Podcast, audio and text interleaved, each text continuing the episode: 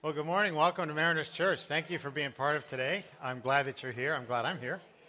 My name is Paul. I'm one of the pastors here, and it's just terrific to be part of this church family in this place. And so, here for the very first time, welcome. Glad that you came and hope you come back. And if you've come all the time, invite somebody to come and, and bring them back. One of, the, one of the great things about this church is we have a, a terrific ministry to children. Um, for some reason, God's given us opportunity to minister to a lot of kids, and, and it can grow. We can actually reach more kids in a better way uh, when we have more space, and that's why we're doing the whole new wave thing, and that's a little bit another category. But also, we can minister to more kids in a better way if we have more people, more people involved in this. I think there's nothing better, nothing more rewarding, I guess, than, than when God uses you to touch the life of somebody else. And you have that opportunity when you volunteer and work with our kids in our kids' ministry. And yeah, it means a commitment, and yes, it does mean time, but there's nothing more fulfilling, nothing more rewarding than touching the life of a kid.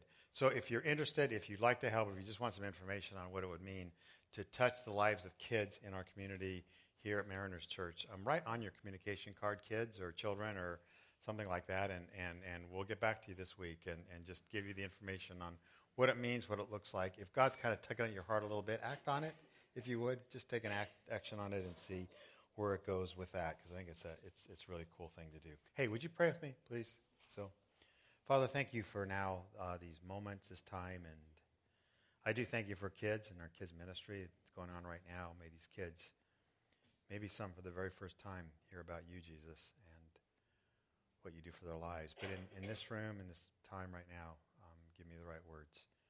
May your Spirit work in Jesus' name when I do premarital um, um, counseling, couples always come in, and, and it, it's always real cute as they sit on the couch and they sit really close and snuggle together, you know, and they're all cuddly and giggly and googly and all those kinds of things. Their hands are all all, all, all held together, and and we talk, you know, we talk. I how'd you guys meet, and uh, you know, they talk, talk about this, and and and what was your first date, and they talk about that, and the first kiss, and those those kinds of, and then you know, when did you know? When did you know this is, this is the one? And, and, and we listen to hear all those of things, and I smile, and it's all nice and, and kind. And then as we begin to move through this, this thing called preparing for marriage or understanding this relationship that God would have for you, we begin to move a little bit deeper apart from the first date, first kiss, first all those other things to, to into what, what God says about this whole thing called marriage. In the Bible, it says this God's eternal word. For this reason, a man will leave his father and mother and be united to his wife, and the two will become one flesh. This is a profound mystery, but I'm talking about Christ and the church. And all of a sudden, the kind of the cuddly cutie part, we move on from that to the depth and the reality of what God would have for us in, in relationship. And so we kind of walk on holy ground here. And, and this morning we're going to have some fun as we talk about differences between men and women. And, and we're going to kind of figure out guys together what women really want in, in their lives. But we have to understand that there is the sense of the holiness of God in putting these things together and working these kinds of things out. Now, for first time guests, if you're, here for the very first time, I want to do kind of a, a, quick review of some of the ahas that we've covered as we've been going through this, relation, this relationship series. And, the, and, and really, the first one we, we talk about is men and women are different, okay? Men and women are very different. I, I would hold to that. Um, here, here's a, an illustration of the way a guy is. This is, this is what a guy is like right there. See that box right there? There's an on and off switch. Okay, that's that's what it's like. This is the way a woman is, right there. There you go. So. Uh, a little bit more complicated, a little bit very different, these boxes. And so, for instance, if somebody says, Well, why aren't you painting the house? You know, I would say, Well, I'm, I'm in this box. And at some point, maybe in a year or two, I'll be in this box. You know, and I'm not out to do it. But that's the way. And the rule is no boxes touch. Boxes do not touch. Men, for the most part, and again, I'm generalizing, and so, so work with me here. Men, for the most part, are compartmentalized. Okay, when I'm in the work box, I'm in the work box, and all of a sudden, if I get a phone call from home or something else is going on, it takes me forever to get back into the work box. That's just simply the way the way I, I, I am, I am put together. Now, women are more like this. Their brains are more like this, wires. And I don't mean to say all confused and tangled and all this kind of stuff. I mean that women are more like wires in the sense that everything is connected. Every wire and every part of life is connected to every other part, generally for the most part, so work with me here, okay? This is kind of the way it works. And so this may be the, the work box right here, and then this box, or the box, this might be the, the work wire, this might be the kid wire, this might be the car wire, this might be the family wire. They're all there. And every wire is connected to every other wire. And, and the biblical principle, because God's involved in all this stuff, is God calls us to understand the differences. God wants us to understand the differences and meet the needs of our partner to reveal Christ's love to his people. Okay, we're not just talking about marriage is for fun or marriage is, is for just simply getting on with life. He's talking about marriage reveals Christ's love to people. And Christ's love to people was sacrificial, and Christ loved people. He understood the needs that we had, and he sacrificed himself for that. Therefore, in marriage, we have to understand the needs that our partner has and sacrifice ourselves to meet them. Now, men and women have different needs. They really do. This is what the Bible, what the Bible says. It says each man must love his wife. And, and we understand and we get that. A wife needs love. Okay? Wife needs love. We understand it. Got it. She needs love, unconditional, unconditional, sacrificial love. But the next surprises us. And the wife must respect her husband. A wife's deepest need, according to the Bible, is love. And a husband must meet that need continually, sacrificially, and unconditionally. Pastor Len talked about this last week. But it says also that a husband's deepest need is respect. And a wife was, must meet that need continually, sacrificially, and here's that third word unconditionally. How oftentimes I, I, I've heard women say, you know, when we talk about respect, she says, I just can't respect him. I just can't respect him. And then she'll say, he has to earn my respect. And I'll say, well, that's interesting because the Bible says, talking about a husband must, must love his wife and a wife must, must respect her husband. How would you feel if he came in and said, you must earn my love? See, we think that sounds wrong. It sounds weird. You don't have to earn love. Love is just given.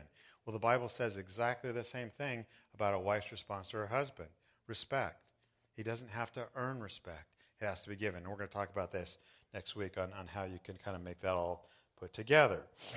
And all of our arguments, really, and all kind of the, the, the, the, the smacking together between men and women and the emotions are usually because of this love and respect thing.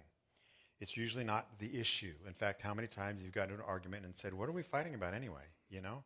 Because it moves quickly beyond the issue to the love and the respect thing. Okay? He's not feeling respected, so he reacts. And she's not feeling loved, so she reacts. Example he forgets to wipe off his shoes. Okay?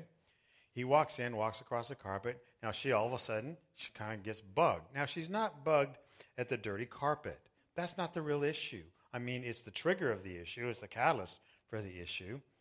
It's just that she feels that he does not love her enough to care about the house or the amount of work that she's doing. You follow that?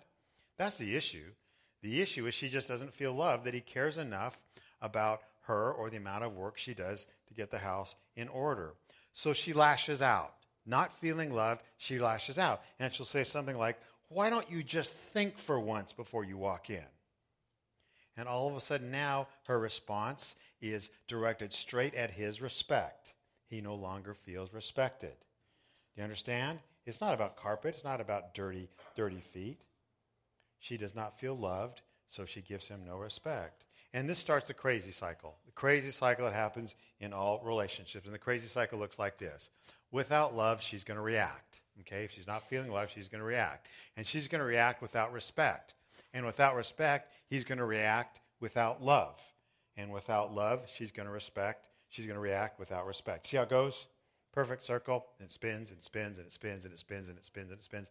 And most of the relational problems I find deal with love and respect. That's kind of where it is because God in His forever word has already given us the principles on, on, on this. It goes round and round and round. We need to break out of the cycle. It, it, just has to. It just has to happen. And, and, and we talk about that ways. And, and the question is who's going to make the first move to break out of this cycle? My answer is always the best looking one in the family, okay? Best looking one. It's always you. Always you. Always you. You're the first one to break out of this cycle. If you're not feeling respected, guys, you react with love. And women, if you're not feeling love, you still react with respect. That's the only way, or else it's going to go crazy. And, and, and what we find is, is because if God made this thing called marriage, it's got a terrific um, way to heal itself. It does not take much for marriages or relationships between men and women to get healed. It does not take that much. And what happens is when you start getting on the love and respect thing, it looks like this. And this is kind of the energizing cycle. His love will motivate her respect, and her respect will motivate his love. And, it, and instead of it going that way, it, it, it's spiraling perfect circle up this way. Does this make sense to y'all? this, is, this is the way it works. And, and so we've, we've said this you only get what you want and need by giving to your partner what your partner wants and needs. That's it. You're only going to get what you want and need by giving to your partner what your partner wants and needs. And so we've been looking at what each, each, each need the man and the woman.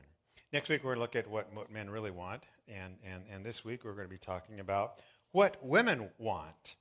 And, and I know I have an impossible assignment, me, you know, standing here telling you what women want. You're thinking, who are you, Mel Gibson, you know, in that movie, What Women Want? Who do you, who do you really think, think you are? And it's like, no, I'm not.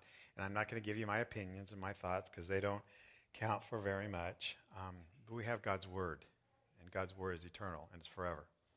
Um, 2 Timothy 3.16 in the Bible says, All scripture is inspired by God and suitable for teaching, rebuke, correction, and training in righteousness, so that the man of God may be equipped, ready for every good work. Notice that, guys? For the man of God may be equipped, ready for every good work. And so we're going to take God's inspired word and pull out the principles on what it really means to, to to love a woman. Yesterday, I did I did something that I've never done before. I painted a car.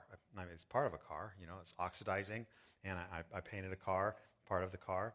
And do you know how freaky it is to sand down a car? it goes against everything I stand for. And, and, and the reality is, is I'd never done it before, so I, I took out the, you know, the, the cans of paint, and I read the instructions, and I read them very carefully because I'm dealing with something very important to me, you know, a car and paint and all this kind of stuff that's not going to come off. And I figure if anyone's going to know how this stuff is supposed to work, it's going to be the manufacturer. Guys, if anyone's going to know how this thing called woman is supposed to work, it's going to be the manufacturer, and that's God. And so we really want to see what he says about, about that. Here we go. Some words. Some words for us, guys. Okay? Guys, this is what women want. Number one, they want closeness. She needs you to be close. Genesis, way back in Genesis chapter 2, it says this A man leaves his father and mother and cleaves to his wife. The two shall become one flesh. A couple things just to notice from this passage. First of all, is the word cleave. We don't use the word cleave much. You know, cleave means cling, become part of, kind of become unified with, keep really, really close. Notice also that this passage was not given to the woman, it's given to the guy. It's saying, men, what you need to do is you need to figure out how to cleave to this woman. Well, why does God give instructions only to the guy? Is it because he's a mama's boy? You know, no, it's not because he's going to run home to mama. It's because God knows that the wiring of a woman is such that if a man tries to insert this thing into it or bottle himself up or box himself up like this, it's not going to work. It doesn't work. That there needs to be an opening of the box up in closeness to the woman, to not compartmentalize like we tend to do, but to give up his entire self. The Bible says the two become what? To become one. One not kind of this mixture, this mashing, mashing together. And so it, it talks about this the intentionality that it's going to take for us to connect. Bible says this this is way back in the nation of Israel. If a man has recently married, he must not be sent to war or have any other duty laid on him. For one year, he is to be free to stay at home and bring happiness to the wife he has married. Well, why does God know about that? God knows all about it because He designed it. He figured this whole thing out. He's the manufacturer. And He would know that after marriage and after a, a, few weeks, the guy would say, okay, you know, I got this thing going now. Now it's getting a little hard because I now have to actually talk to this person. So my guys, all my buddies and friends are going off to war. Can I go, honey, and, and train with them off to war? And he wants to get into his little war box and go off. And God says, no. For a year, you work together. You work this thing out. You develop a closeness and a, and a connection here. When you're dating, you did what? You hung out, right? You hung out, you even talked, not just texted, you talked, you know. And that was face to face involvement and connecting. And, and guys might say, I'm not that good at that. Well, sacrificially get good at it. Do it. It's important. And so the question is, what will I do this week? This week to be close to her. Answer that one. Out. Next one similar is openness. She wants you to open up to her. And, and, and this one goes way back to Genesis 2 as well. It says the two of them, the man and his wife, were naked, but they felt no shame. Now, it doesn't mean they lost their fig leaves. They hadn't figured out which way to put on their clothes, or his clothes were all dirty and he hasn't washed them yet. This is talking about complete openness. And complete openness implies vulnerability. Not just physical nakedness, but completely sharing yourself. And so, Song of Solomon, which is like this great love story that's in the Bible, it's, it's kind of kind of placed there. This, this is this is what it says. You know, the woman saying this to the guy, "My darling, my very own, my flawless dove, open the door for me." And guys go, Ugh. and women go, "What?" Oh. And the imagery is drawing close and sharing hearts. Because a woman needs to connect because for the most part, her world is completely connected. Closeness and openness are part of that.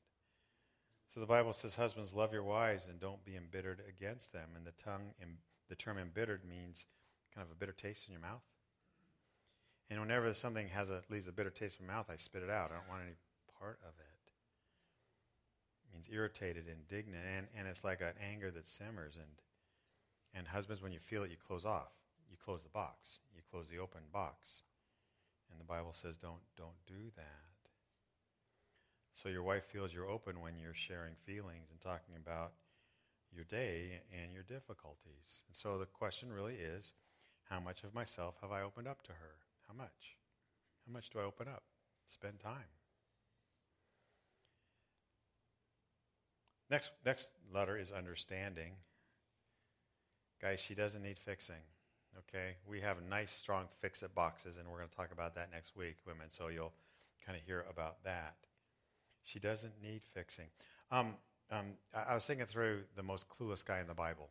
You know, there's a lot of flawed people in the Bible. It's the Bible, and it talks about the human condition, which is all screwed up. And and I think the most flawed guy in the Bible is a guy named Elkanah, and and his story is pretty simple, and his statement is pretty stupid um, that he makes. But the situation here is is is is Hannah and Elkanah, they're a couple together, and and and there's a big burden that's going on in their lives, and and and here we go. He sees his wife crying, and he says this. Okay, follow this guy. Why are you crying, Hannah? Elkanah would ask. Why aren't you eating? Why be downhearted just because you have no children? You know, what's the big deal here? You got no kids. You know, why? Why I got all this food here? You know, this guy's an idiot. Okay. Now, now, you want to say Elkanah, you're really treading on thin ice here, so just shut up. Does he shut up? Oh no, no, no. He says this. What's the he says this. You have you have me. Isn't that better than having ten sons? the next verse talks about how Hannah killed him, but I'm not going to talk about that. It's a stupid male, you know? You got me, you know? Aren't I better than, than, than 10 sons? She wants a kid. She doesn't want you. Would you quit trying to fix the situation? He's trying to fix her, he's trying to minimize the problem. Peter says this interesting verse. It says, Live with your wives in an understanding way. Now, now I like this because it says I don't have to completely understand Lisa, but I have to live in an understanding way to try and understand her, to try and understand what she needs, to just simply listen and affirm the issues and the problems that she's going through. Poor Lisa, my poor wife, um, when we were engaged, she was in California, and I was in Florida at the time um, at a church there. And, you know, being the dutiful fiance, you know, uh, I would call her every evening. And, and, and I, I, you know, was kind of a starving pastor kind of guy, and so I had this really cheap phone. Now, this is not cheap phone, cell phone cheap phone. This is cheap phone, plug-in phone, because they didn't have cell phones back in those days. In fact, they used um, telegraphs. No, I'm just kidding on that one. Anyway, that really cheap phone, and and and the, the, the reception was really bad. You know, you know all the static and all that kind of stuff. And I could barely hear her. and she she has a really soft voice when she talks on the phone. Anyway, and so we we we talk and and and and I had a lot of trouble hearing her. So I figured she just kind of needs to share her day and share what's going on in her life. So I'm going to go into, because I can't hear her hardly at all and I can't really understand everything she's saying, I'm just going to periodically say, what? Uh huh, uh huh, oh, uh huh, uh huh, oh, got into this pattern, you know, uh huh, uh huh, oh, uh huh. Uh. Anyway, we're going, going, and, and she's talking about planning the wedding, which was why I was in Florida and she was in California, but that's a whole other story on this one. She's planning our wedding, and she's lamenting on some challenges, and I'm doing the uh huh, uh huh, oh thing. And at some point, she said, uh huh, what? And I said, well, I'm, I'm just listening. And she said, no, I asked you what color you liked. And I'm thinking, I'm in deep trouble. And she said, Well, ha- haven't you been listening? And I said, I'm, I'm, I'm, I'm trying to, but you know, this, this phone's kind of not, not good. And I hear irritation in, in her voice. And she said, Well, what part of this conversation have you heard? I said, um, I heard hello. and then I heard click. so. You show love to a woman when you see what she's going through. And what she's going through, guess what? Is what you're going to be going through too. Because she wants you to be part of her wires. And she wants you to be experiencing and feeling the struggles, the challenges, and the issues that she's, she's experiencing. Never say you shouldn't feel that way. Never say that. Feelings are real. And what she's feeling is what she's feeling, and you affirm it big, big question is how well do I listen and try not to fix? Now, now next week, um, um, women, we're going to be talking about how guys have this very, very actually large, bigger than this, fix it box. We like to fix things, and so you got to help us out with this one because we're going to want to have a fix it box in this whole deal. Let's talk about peacemaking. The next one. That's going beyond saying you're sorry. Now, now, um, there, if there needs to be peacemaking, there are obviously going to be problems. Otherwise, there's no need for peacemaking, right? You know, if God says we're going to be peacemakers, then there's going to be issues that are going to be in conflict, and so that's going to happen. And so, the question is, what kind of stuff do you guys get get, get tense over? And and the box and the wire thing are really really different here because if if if you're a guy, for the most part, again, generalized speaking, and all this kind of stuff, if you're a guy, if it's a conflict, you can put it in a box and it'll work itself out at some point in time or you'll eventually get into that box and you'll fix what's going on and what's going wrong. Okay? It's what it is. It's a box. It's a work box. I'm going to go home. I'm going to put the work box aside and I'm going to get into a whole different box. But a woman has all these wires and they're connected. And if one wire is kind of hanging out loose, you know, all goofy, she'll keep bringing up the issue and bringing up the issue. Why? It's because things need to be connected. God designed you that way. They need to be connected. And she also needs to be assured that this problem is not going to unravel the whole life. Does that make sense? Everything's just not going to unravel over over this one thing. And so she brings it up again, and he says, "Look, look let's just let's just drop just drop it." Now, now, sorry when there's a problem or when there's an issue or when there's a conflict between two people, you have to eventually come to the place of resolution. And, and, and sorry, actually, for a husband and wife are two entirely different things, at least my experience. And maybe it's not true for yours, but this one's true for my experience. Sorry for a husband and wife are two different things. In the film, What About Bob? Remember that film? Any of you ever see that one? Older film out there. It's really funny. It's got Richard Dreyfuss and it's got Bill Murray, so you know it's kind of nutty. And Richard Dreyfuss is a psychiatrist, and, and Bill Murray is his is named Bob, and Bob is the patient, you know, and, they, and he's driving um, Richard Dreyfuss nuts. And what happens is Richard Dreyfuss pushes him in a lake or something, but he has to say sorry to Bob. The psychiatrist has to say sorry to the patient. Okay, you, you, you got that one? And the family's getting on Richard Dreyfuss to say sorry. And, and, and, and it's fascinating because it shows exactly how guys say sorry to them to each other, okay? Because guys don't make this big, formal, deep apology. Richard Dreyfuss, in order to say sorry, because Bob's waiting for him to apologize, he just does this. As, as, as, as he looks over at Bob, he just does this. He just goes like that, just kind of. And, and, and Bob, Bill Murray, just does this. He just goes, and it's over. It's over. You know it's over. As a guy, you know it's over. It's all over.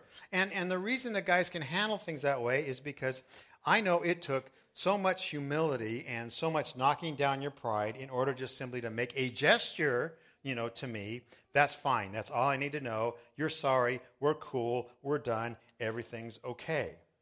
The very fact that you humbled yourself and said sorry, it's over. Now, guys, for a woman, it's very different. Because if you've hurt her here, you've hurt her everywhere. And it's affecting everything every conversation, every feeling, every emotion, every response. I was once talking to Lisa about a situation. The Bible says we all stumble in many ways, and, and I do too, and I inadvertently hurt a young woman in our church. And, and I'm you know, trying to make amends on this thing, and so I've said sorry, you know, wrote a nice note, hey, I'm so sorry, you know, and, and, and she was still really ticked at me. And, and Lisa knew the situation because she'd relay it to me, you know, what's going on. And, and, and I said this to Lisa, and again, this one kind of knocked my brain out. I, I said to Lisa, I said, I said I was sorry. What more does she want? Okay, now some of you are smiling at me because you know. Lisa said she wants you to actually be sorry. She wants you to fully understand how deeply you hurt her. And I'm now walking in entirely new territory for me because I never have thought of it that way. Never. To me, sorry is a humbling thing. You humble yourself and you say sorry, and it just goes back in a box, and some guy stores it away, and it's gone forever. She said, You have to fully understand how deeply you hurt her. And, and guys, that's why you want to say sometimes, I said I was sorry. What more do you want me to do? You know, have you ever felt that way, guys? I said, I'm sorry. What more do you want me to do? I mean, what more can I do? I said, I said, I was sorry. She wants you to realize how deeply connected she is and how what you did affected this and this and this and this, and realized that when you did that, you didn't just make a mistake, you violated love to her. When you walked in with mud on the carpet, you did not just simply get the carpet she cleaned dirty. You showed her that you didn't love her enough to respect the house that she's trying to maintain. And she felt no love from you at that moment. Please take that to heart. Please understand that. It's not a matter of the issue. The issue is not the issue at this point in time. The issue is she did not feel loved by you. And everything is connected. And so you have to say things like, I can really see how what I did really must have hurt you and really caused you some fear in that area. And the last thing in my life I want to do is that, but I did it. And I know it caused you a lot of pain and grief, and I'm, I'm so sorry. And it will take time for the wires, all the electricity to kind of buzz out, out of that. Go beyond sorry. Go beyond sorry, honestly. The L is loyalty. She wants to know you're committed. And you know, say, of course I'm committed. I mean, I come home, don't I? You know, I'm there. I don't fool around. I provide the best I can. What do you think I'm? And there are things the Bible says that are a clue. In Job, it says, I made an agreement with my eyes. I promised not to look at another woman with sexual longing. There you go. That's part of, of loyalty, you know. Lust or looking is not commitment. And I, I do weddings, and, and I say the richer, poor, sickness, health, you know, better for worse. And that's a commitment she needs to feel every day. Not just know, feel. So again, the Bible says, Place me like a seal over your heart, like a seal on your arm. For love is as strong as death. Robert McQuilkin, um, president of Columbia Bible College and Seminary, over 20 years, um, built the program up and the school and the ministry up. And his wife um, developed Alzheimer's disease and it progressed and um, got worse, and uh, to the point even where she couldn't have him gone even for a few hours. Someone needed to take care of her. And he, he had to make a decision. His wife needed him full time, um, but the school needed him as well. What's he going to do? You know, get a caretaker, or is he going so he can maintain his position at the school, or is he going to um, stay at home? And, and, and his decision was difficult, but he said for himself it was simple. He said, I quit. I just quit. I quit my job. He said this, and I think this is cool. He said, The decision was made 42 years ago when I promised to care for Muriel in sickness and in health till death do us part. And he wrote a book, and the book's called A Promise Kept. Isn't that cool? A Promise Kept. Promise of all the vows that he made at the wedding. And in it he wrote, As I watch her brave descent into oblivion, Muriel is the joy of my life. Daily I discern new manifestations of the kind of person she is, the wife I've always loved. Loyalty. Is she assured of my commitment to her? Assured. Tell her all the time. Not just tell her, but do things for that. Finally, esteem. She wants to honor and cherish her. Cherish kind of sums up this whole thing here. Um, treat her as the most important person in the world. And how you do it is, you know, let her know you're thinking about her, phone calls like when you were dating, or little notes, things like that. Second thing would be gifts that have meaning. And, and, and, and I've discovered this the hard way that, that it's not just simply the gift that you, you give, it's actually the motive and the intention and the time spent behind it. Okay, guys, figure this one out. Yeah, I know you're clueless. You're looking at me just saying it's just the gift, right? No, no, no, no, no. It's not the gift. The gift symbolizes the attention, the emotions, the thought, the feeling behind it. Okay? It's all connected. For me, it's here. It's a gift. And, and I had to learn this our first Christmas, our very first Christmas in Florida. And, and in Florida, what was was, was um, she told me the gifts that she needed. Okay? She wanted four things. And I thought, okay, I'm going to give her these four things. We can afford it on, on this budget. And what I did is I strategically looked at a map on the, uh, of the mall. And I went at my lunch hour to buy these four things. Okay, guys, here we go. Ready? Four gifts, four stores, in and out from the car back 12 minutes. Okay? 12 minutes. Okay? Right there. Okay. Yeah. And the women are looking at me like I'm going to kill him after this one.